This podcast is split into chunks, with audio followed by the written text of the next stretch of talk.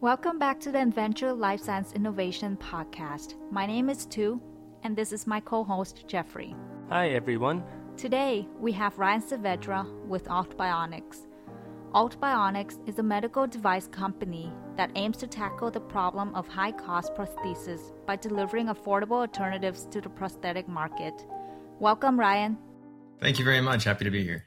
I'd like you to tell us a little bit about yourself first. Yeah, so my name is Ryan Saavedra, and I'm the CEO and founder of Alt Bionics.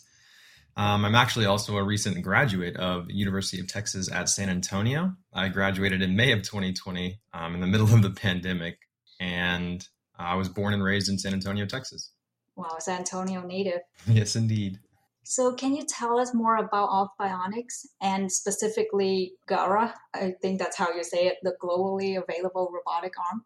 Yeah, so Alt Bionics is a medical device company based in San Antonio, and our mission is to develop, de- build and develop affordable alternatives to prosthetic devices for transradial or upper limb amputees. Um, specifically, transradial meaning below elbow. So we specifically develop bionic hands. Um, Gara, which you mentioned earlier, was actually the name of our senior design project back in college. So we didn't really know what we were doing with the name. We had both a name and then like a project name, and that name was Gara, and it stood for Globally Available Robotic Arm. Oh, okay, so that wasn't the name of the product, but it's the name of your company. Correct. Yeah, we're actually toying around with different names for our product right now. I think we're kind of hovering around Genesis uh, being the name of our hand since it'll be the first of its kind on the market at such an affordable price point. I watched a few videos on how the prosthetic hand was able to grab on objects. Can you elaborate more on how the mechanical and the AI part work together to create this final prosthetic hand? Yeah, so I guess it starts with your brain and then a process called electromyography. So we basically pick up the signals that your brain sends to your muscles whenever you want to move them. And then let's say a transradial amputee is missing their arm about halfway down uh, below the elbow. So they have a good portion of their forearm left. They'll still be able to control a majority of the muscle groups there or in their bicep. So we have these EMG or electromyography sensors placed on those points, and then we can pick up these brain signals, or rather intercept them, and then we turn that into the mechanical motion of the hand. So, kind of the step between and what you were asking about in terms of AI is classifying those signals. So, every time you want to move like your index finger or your middle finger, and you can go ahead and try to move those individually now to get a better understanding. Um, if you put your hand on your forearm as you move them, you can feel individual muscle groups activating. And so the AI is basically learning which muscle groups are responsible for the, I guess, movement of your fingers and we determine what each user is trying to do. And then the AI basically says, they're trying to do this. I know because um, we went through this training process to learn what that user is trying to do. And so, based on those movements, we can then turn those signals from the EMG sensors into the mechanical motion of the hand. That's very incredible. So, is the training of the AI patient dependent? Yes, it's unique for each patient or amputee. So we would basically have an application that would come standard with the hand once you bought it. And you would put on these EMG sensors and then you would make a motion that it's telling you to make. So if this user is an amputee who lost their limb and they still have another limb, we would ask them to do kind of a symmetric motion. So put both arms out and make a movement with your muscles that kind of mimicked what you would be doing if your residual limb was still there, or if you had your hand still. So we turn, we say, make a fist, and the EMGs kind of read that fist movement in the muscles that are remaining on the residual limb, and then we say, okay, those muscles are trying to do this. And so that training platform is going to be application based, and the user will be able to train different, I guess, different grip patterns, right? So it'll say, like, do a fist, do a pinch, do a thumbs up, and then the AI will learn that, and then it'll be available as a grip pattern within the application and hand. Does that make sense? Sorry, I know it kind of goes all over the place. Yeah, yeah, it actually makes sense. How long does it take for the patient or the amputee to go into the app and train the hand? Um, it shouldn't take longer than 10 to 20 minutes, is what we've gathered right now, but we're still in the, I guess, prototyping. Pro, I want to say beta stages of prototyping. So our product is not yet complete, but we've currently measured it to be about 20 minutes. And this uh, arm or hand also has some kind of feedback so they know that they're gripping something. Correct yeah so that's kind of the cool and one of the novel things and i'm surprised not or more hands don't have this yet. Um, but we have haptic or i guess force transducers or basically force sensors embedded inside the fingertips of the index middle finger as well as areas within the palm. And those force sensors are capable of gathering input like let's say you push your hand or push your finger down on the desk, it'll be able to say, okay, I'm receiving this much input from the desk, and that will proportionally be relayed to the user via a vibration motor that's in the prosthetic socket or the base of the arm or the hand. So as they're pressing harder on something, this vibration mo- motor will vibrate with the same intensity as what they're pushing down on. So this will allow them to kind of interact and feel with the feel with their environment. Wow, that's very interesting. I, yeah, I actually have never heard of anything like that. Yeah, it's a pretty ingenious uh, feature to add on this uh, prosthetic. Yeah, it's interesting. There's definitely a couple companies doing this at a more advanced level, like they're trying to reroute these signals directly into the nerves. But we're going very basic because we want, you know, we're we're aiming for affordability, a, and we don't want to be invasive to the user as well. Right. So, what initially sparked your interest into pursuing this uh, bio entrepreneurship? Um, so I actually had no interest in owning a business ever or becoming a CEO. I was just an electrical engineer who had this idea. Um, I had it back in my sophomore year. I was looking into the different fields of robotics and I came across prosthetics and I was like, this is amazing, but it's too expensive. Let me try and make it for less. And so we did that and we got a ton of recognition for it. We made Gara for $624 as opposed to you know $150,000 alternative that we've seen. And from all that attention, we met Ryan Davis, an amputee at the local VA hospital. And people before that had asked me, like, hey, you should turn this into a company. This is a really cool thing. You could help a lot of people. And I said, yeah, I, I just have no idea. And I guess I, I didn't really take it seriously until I met Ryan Davis, who I mentioned. And I brought the hand over to him because I met his cousin at UTSA and she said, could he use the hand? And I said, absolutely. That's why we made it.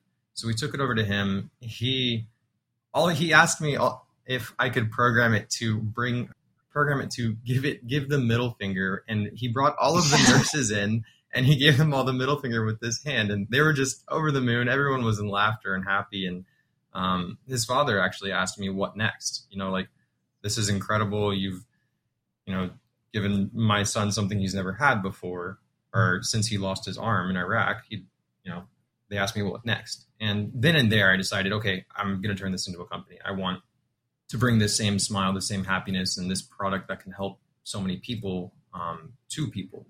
So uh, mm-hmm. that kind of sparked my interest. And then my friend told me about um, a couple entrepreneurship programs, and then it just snowballed from there. So you actually had the prototype even before you even think about creating a company what's the process like for commercializing a medical device or uh, does that classified under medical device? Oh yeah this is definitely a medical device. Um, so it's a class one medical device. So we're not class two. Uh, the electromyography sensors are class two medical devices but uh, we only interface with them.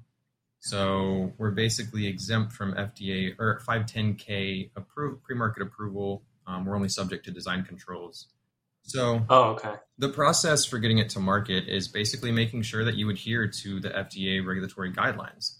Um, and we're doing that by, we're currently engaged with a contract company named Nemedio, and they're kind of helping us through this regulatory process, making sure we have these design controls, this SDK set up, this basically everything we need to go in front of the FDA and be like, here's our product, and you know their their end goal is to have us sit down with the FDA and get approval from them, um, or not approval since our device is exempt from it, but just be registered with them, and so there are no hiccups and there's going to be no questions that are surprising to us. So there's a lot of resources to help people um, get these devices to market. But it's not difficult, and that's only because we're a class one. Gotcha. So, did you know any of this regulatory stuff before diving into it? Absolutely not. Yeah, no. I knew a lot about electrical engineering and nothing about being a CEO, nothing about regulatory, nothing about joining startup uh, accelerators or incubators. And yeah, um, definitely didn't know anything going in, but it's been a wild year and a half now. Speaking of uh, accelerator, I know that your company is also in the Velocity Texas Bio Global Accelerator Program. What is that like? Yeah, so I forget how I found out about them, um, but it is an accelerator that accepts five, five or six startup companies each year. And uh, there were 140 applicants this year, and Altbionics was selected as one of the six. And the purpose of that startup accelerator is to kind of um, they, what they like to say is accelerate the growth of the company and kind of put them in front of investors, make sure they have a very strong business plan. Regardless of which round of funding you're going after, they're going to help you. They have tons of resources to do that. Um, and it's called the Bio Global Accelerator because it's focused on life sciences and bio, yeah, biomedical technologies. Um, so there are other companies in there working on like um, like there's another company working on an intubation device that is less invasive or harmful to the user. So it's just an incredible accelerator, and I would definitely recommend it to anyone who wanted to look at look into startup accelerators.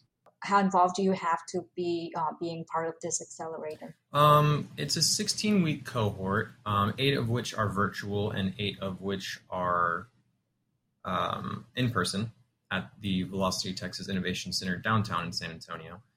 And currently we meet Monday, Wednesday, Friday, 9 to 11. And then we have varying tasks that we do. Um, I mean, they're, they're obviously optional, but they're, they're all based around growth. So we're going to do them. But it, it's pretty involved. I mean, it's, it's supposed to accelerate your company's growth and only you can do that as, you know, the founding team. Um, and that's based on your participation in the cohort.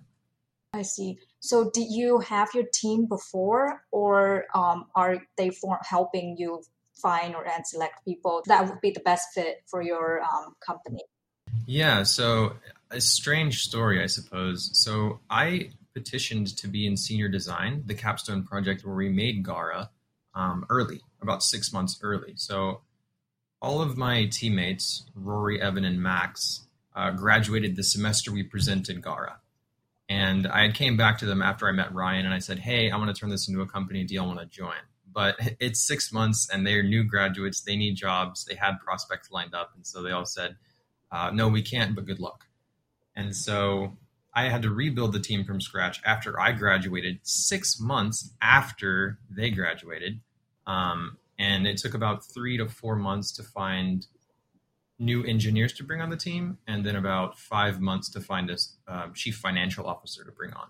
But now we have a full founding team, and yeah, they they they can probably help you find uh, the the accelerator can probably help you find new team members. But normally they have they, they accept companies who are more I guess established in that sense that actually have teams. So. Yeah how do you seek financial support? Do the, the accelerator have a uh, pitch day at the end for you to talk to investors? Yes. So there is a pitch day towards the end of the accelerator. Um, but prior to that, we were about a month after starting the company, and this was another story for another time. But we joined an accelerator or an incubator, rather, not an accelerator, out of Virginia, and that was all virtual. And they put us in front of investors um, Incubators are basically miniature versions of accelerators, but through the Virginia incubator, we were put in front of investors and we started our first round of financing in March of this year. And that's kind of snowballed, and we're actually already fully funded um, as well as oversubscribed for this first round. So oh, wow. we're we're trying to figure out how we're going to approach that pitch day because we're not ready for our Series A, but we're closing our seed round. So it's an interesting um, kind of predicament we're in with that. But yes, the accelerator does have a pitch day at the end, and they also have relationships with Alamo Angels, which is the angel investment group here in San Antonio. And so those mm-hmm. they put us in front of them actually a little earlier, um, and those were one of our investors actually.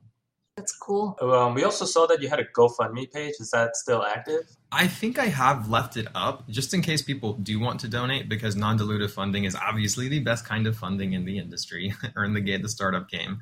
Um, but yeah, that was basically how I got by my first like I don't know nine months. I had to stretch that three thousand three hundred out nine months, and it was a it was a trial.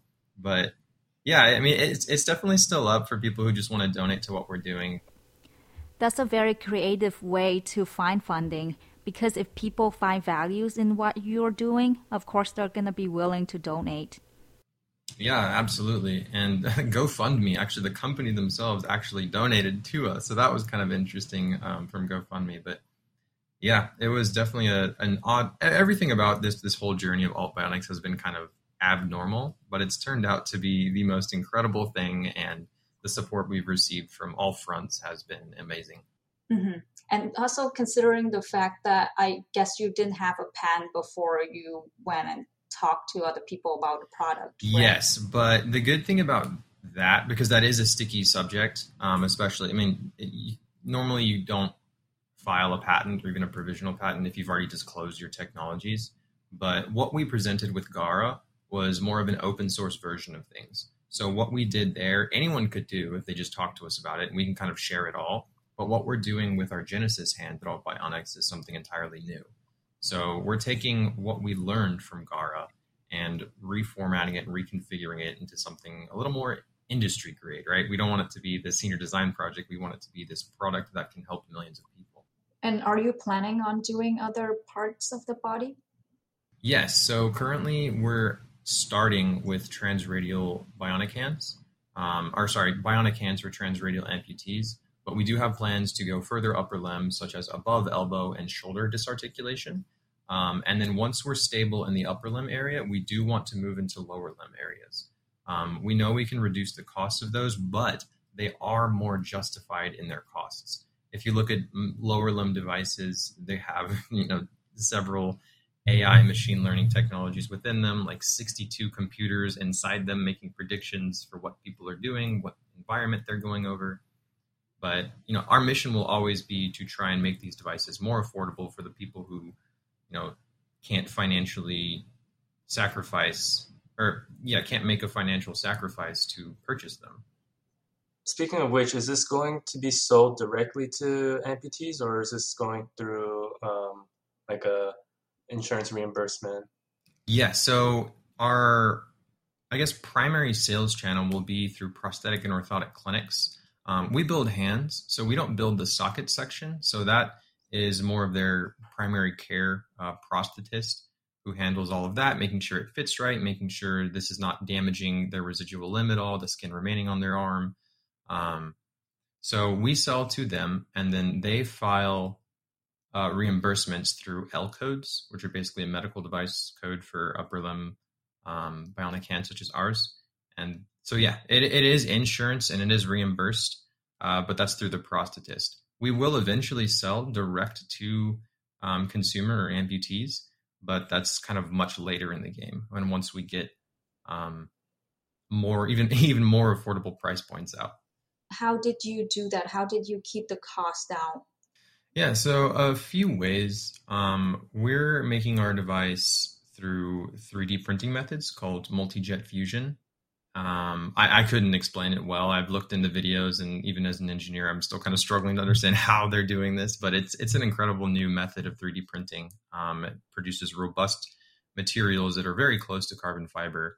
Um, I mean, not not enti- extremely close, but they're they are very high quality materials. And so we're using MJF printing, which reduced the manufacturing cost by a lot because if you want to set up tooling for injection molded parts, it's a lot of money initially. So that's one way. Another way is we are making our devices modular. So after interviews with a lot of amputees, they said, like, yeah, my device ended up breaking on me. I had to go without the device for like one to three months, or you know, I had to get a replacement device, and it was just this whole snafu. And so we thought, okay, how can we make that an easier problem to solve? And we decided we wanted to make our devices modular, meaning that if you ever broke a finger, you'd be able to replace it very easily. So currently, it takes about ten to 10 to 15 minutes to replace it with one hand. So we were making repairs on our own with one hand. And we can disassemble our palm into two halves and then remove the finger units and then place them back in. And they're basically good to go at that point. So these these amputees and these prosthetists will have a much easier time replacing these units, and they won't have to go one to three months without these devices. Because if you're paying, you know, one hundred fifty thousand dollars for something, you know, it's it's. I always equate it to buying a house and having to be kicked out for one to three months. It's like it's not what you do. It's not what you want when you buy a house. You have it because it's this this this shelter. So, but yeah, so those are two primary ways we're keeping costs down. Um, and also overhead. That's probably the biggest thing is that we're a very small and nimble company. So we've talked to executives from larger companies and they basically said, yeah, because of overhead, we can't reduce our prices below $10,000. So it's kind of a, I guess, a, a blessing and a curse for our company because they're kind of stuck in there while we're not, but they do have devices on the market that can't be reduced, which means people are going to be forced to buy those. So um, a bunch of different ways how we're reducing the costs. So for the parts, are you guys doing the 3D printing part yourself, or are you um, hiring a, a, manufacturer to do that? Yeah, so we're currently working with Additive America. They're kind of MJF um, printers or a printing company. But uh, this large clinic named Hanger Clinic is actually working with us, and they've offered us um, the same printing process or same printing method uh, or manufacturing method uh, from them. So we will be outsourcing it. We don't have an MJF printer, and I think they're close to like a hundred thousand or two hundred thousand to get one. But um, eventually, we will be manufacturing these either through MJF of our own or tooling methods such as injection molding. Once we start producing in quantities um, greater than you know hundreds. How quickly can you produce the parts for like one uh, prosthetic? Um, so the motors are kind of, or the motors are off the shelf. The wrist units are off the shelf.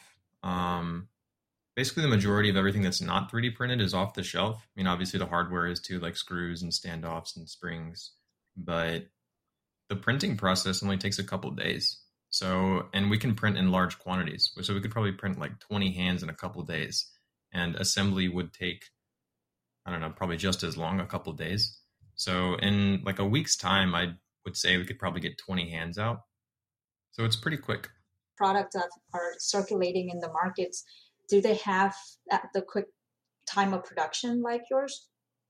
Um, I'm unsure. Yeah, I couldn't answer that probably accurately, but I know a lot of them do have inject like the larger companies that we spoke to, they definitely have um, these high end processes set up and we've seen their hands up close and yeah they they definitely have this tooling already happening and are already set up and but yeah could couldn't answer that sorry.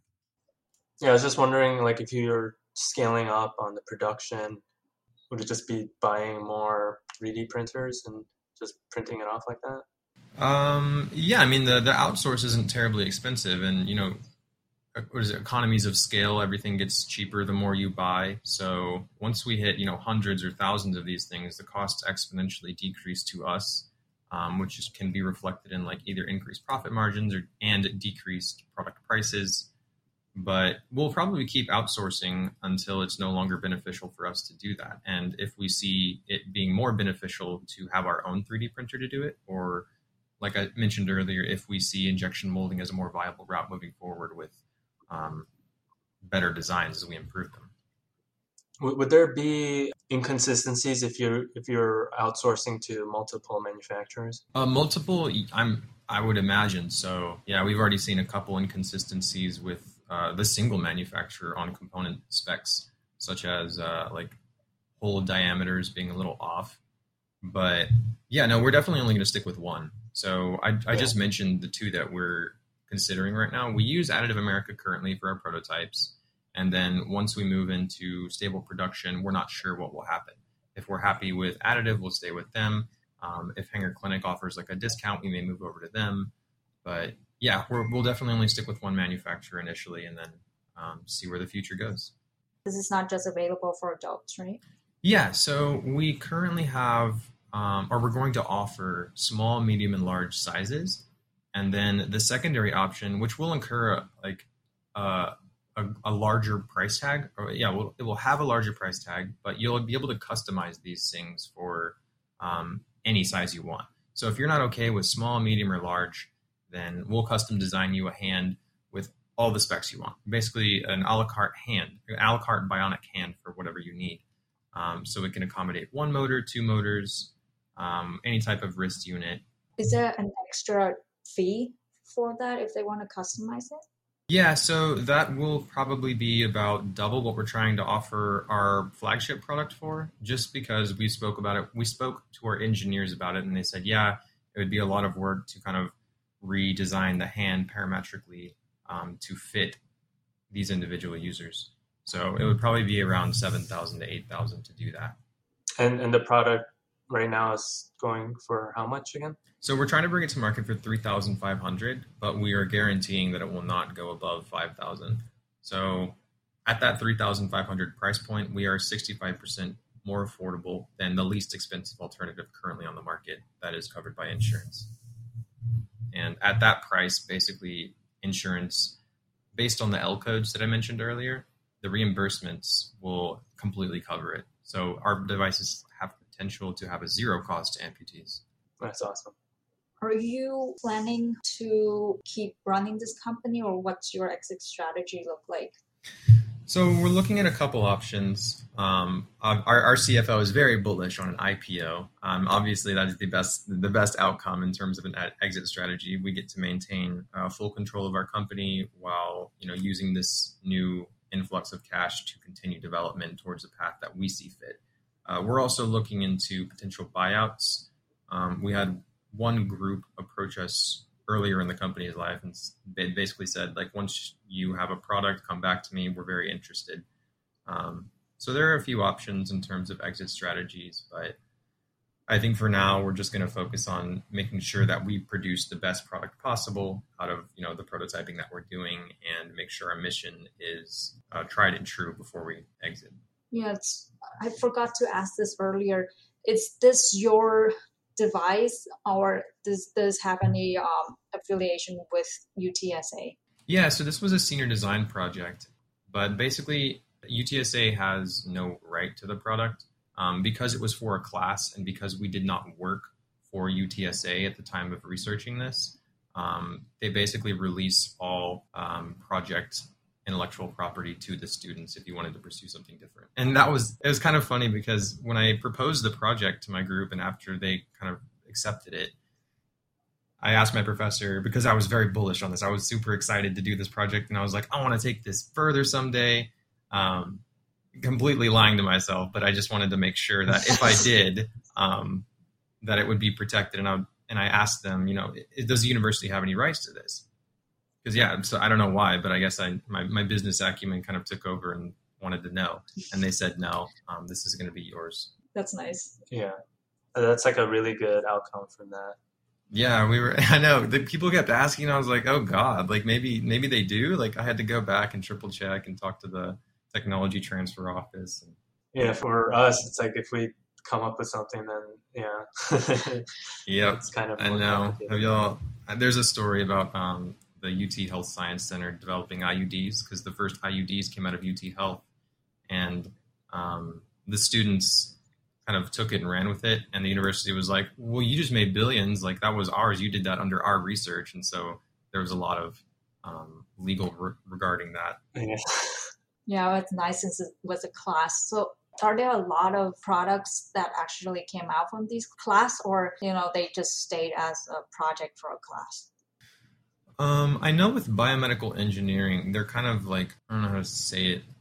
I don't like the word grooming, but they're basically helping these students kind of understand the business side of biomedical engineering and bringing technologies to market. So there's more of a focus on entrepreneurship in the biomedical engineering program, and not so much in the mechanical, um, electrical, civil areas of engineering. So from what I know, my project was the only one out of the 69 participating teams for Senior Design 2 to kind of turn into something else.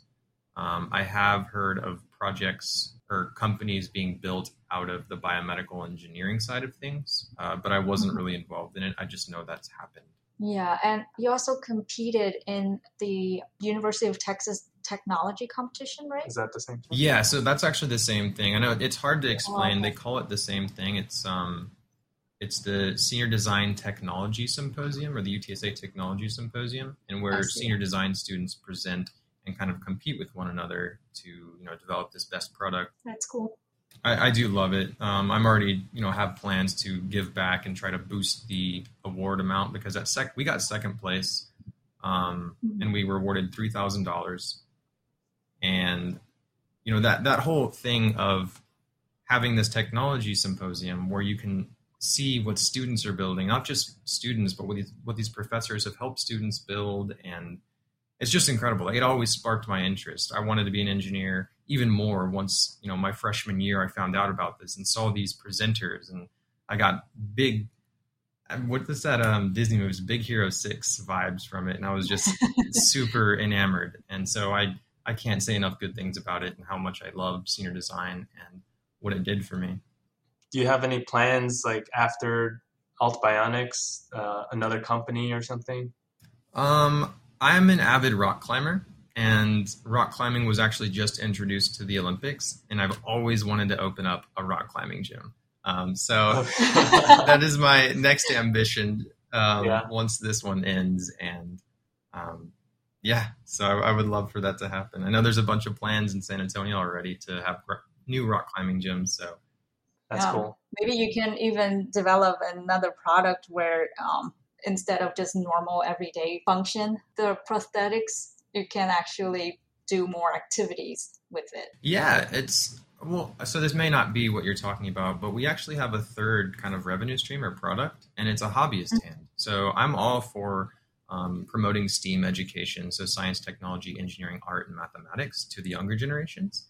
And so this hobbyist okay. hand will allow people to kind of experiment with the field of bionics and understand it more because it is an emerging field. I call it bionics engineering, but I don't know if there's an actual name for it because um, it kind of merges biomedical and electrical engineering into one and mechanical mm-hmm. engineering as well.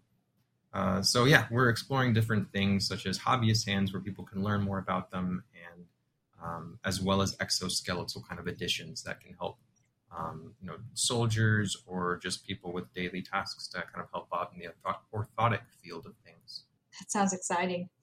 It's interesting. Yeah, there's there's there's so much that goes into it, and it's just every day is like an adventure. When when we're talking with our engineering team, and they're just like, we could do this, and we're just like, or half the team's like focus, and half the team's like invent, and then yeah, it's it's fun. It's very exciting. Sounds like you have a fun team and a very balanced team too. Yes, we have a yeah. Our, our, CFO keeps us in check, but um, our our engineers are also they're they're just great. Um, they're just diamonds in the rough, and I couldn't be happier with the team we have now.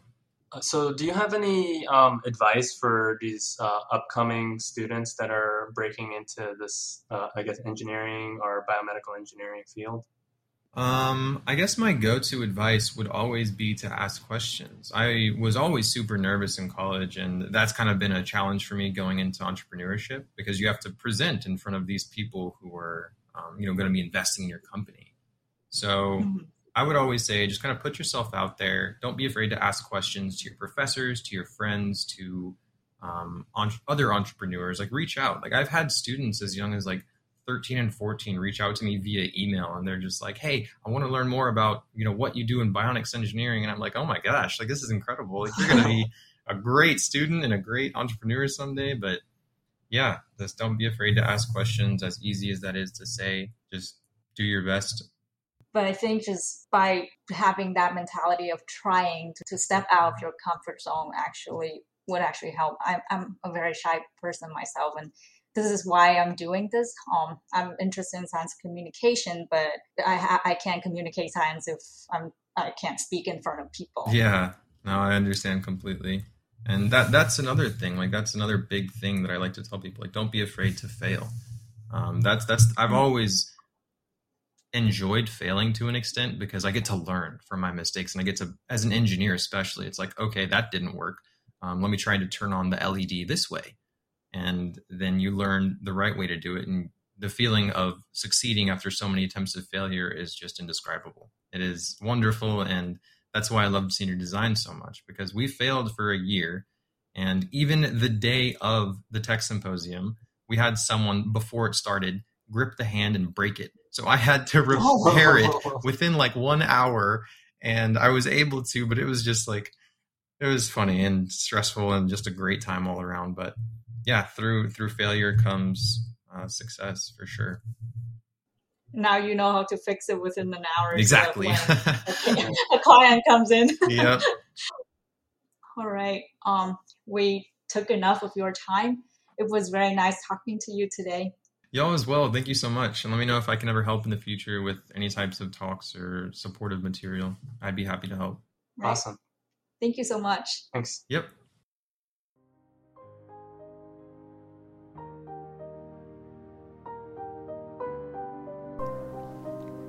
By the time this episode is published, Alt Bionics had closed their seed round of funding with $283,000. They also completed Velocity Texas Bio Global Accelerator program and won second place in TechBloc's Tech Fuel Pitch competition and was awarded $20,000.